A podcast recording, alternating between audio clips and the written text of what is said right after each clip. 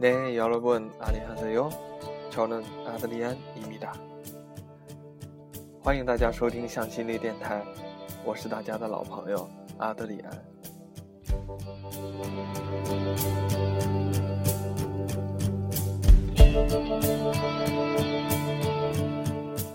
有听众发信息来问我，怎么样才能忘掉前任呢？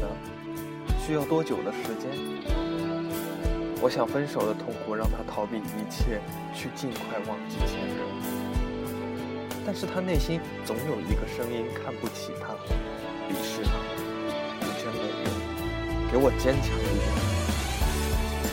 问这个问题的人，短期内都不会忘掉前任。曾经失恋时，我一天不想前任，就在纸上画一。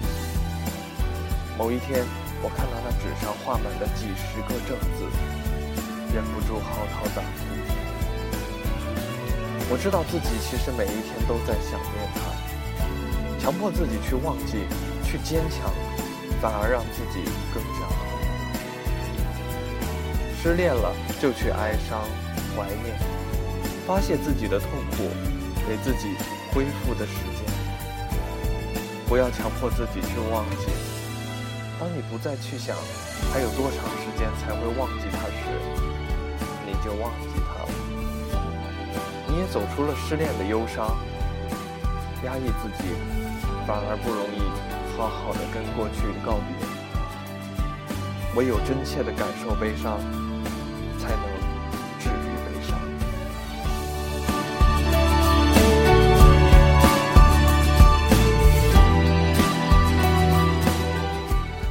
无论是亲人的离世，还是一段感情的结束，失去总让人感到悲伤。悲伤时不必假装坚强，不要压抑自己内心的痛苦，更不要因为害怕而逃避。去直视，去感受，去怀念，去哀伤，发泄出来。只有这样，悲伤才不会压垮你；只有这样，才能做到真正的告别。重新出发，继续生活。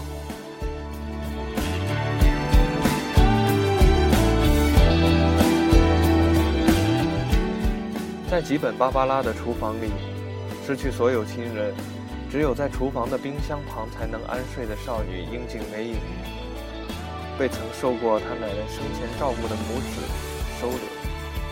母亲惠里子是个变性人，儿子田边雄一又寡言少语。三个各有悲伤的人一起共同生活，悲伤与悲伤相遇、碰撞。从这家人井井有条又温暖的厨房出发，美影慢慢获得了治愈，走出了孤独。我会想，如果不是这种奇怪的家庭组合，美影也许永远都走不出她自己的悲伤，因为他们本是伤心人，能够。理解他的悲伤。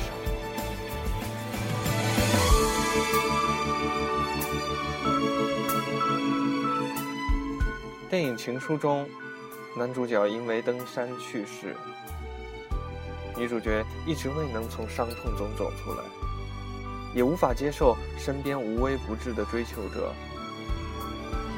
还念念不忘的试图追寻已逝男友的印记。给前男友的旧址寄出了一封信，却意外地收到了回信。回信的是跟前男友同名的女同学。在来来回回的信件中，两个素未谋面的女孩一起追忆着同一个男孩。过程中，女主角对男主角的思念得到了释放。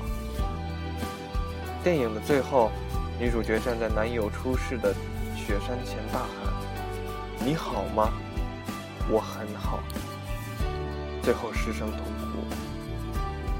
这是一个对过去感情的告别，也是迎接新生活的起点。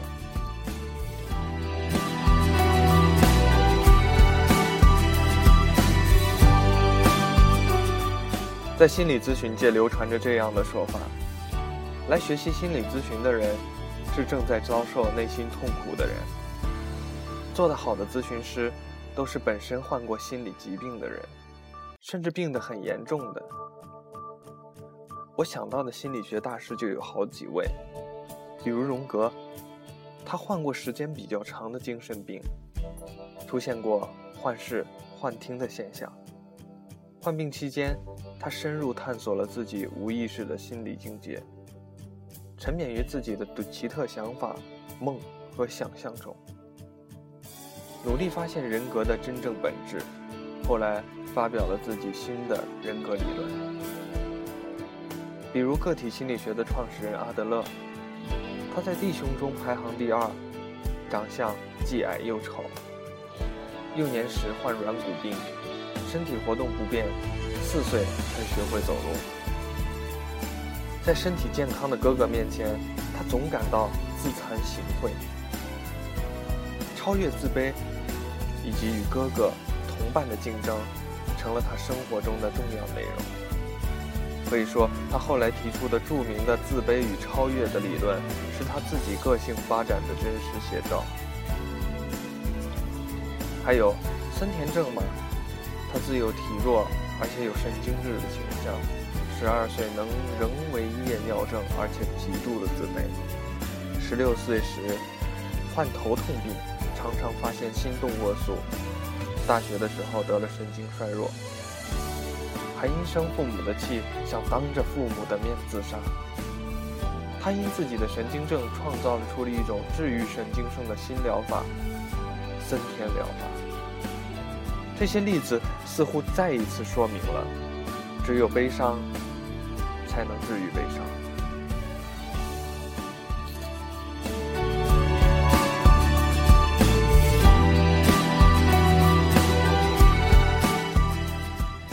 厨房的结尾处，梅影对自己说：“我会不断成长，历经风霜，历经挫折，一次次沉入深渊，一次次饱尝痛苦，更会一次次重新站起来。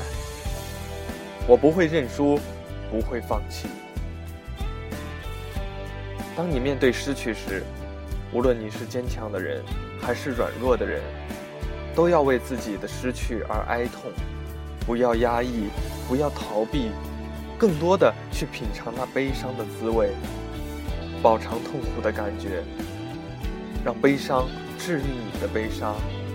没有打倒的你，将使你更加坚强，你将会再次站起来，活得更好。所以，朋友们，使自己充满正能量吧。我相信大家一定会。心里变得更加成熟，更加理智的态度面对自己的每一次感情。这里是向心力电台，我是大家的老朋友阿德里安，下次再见。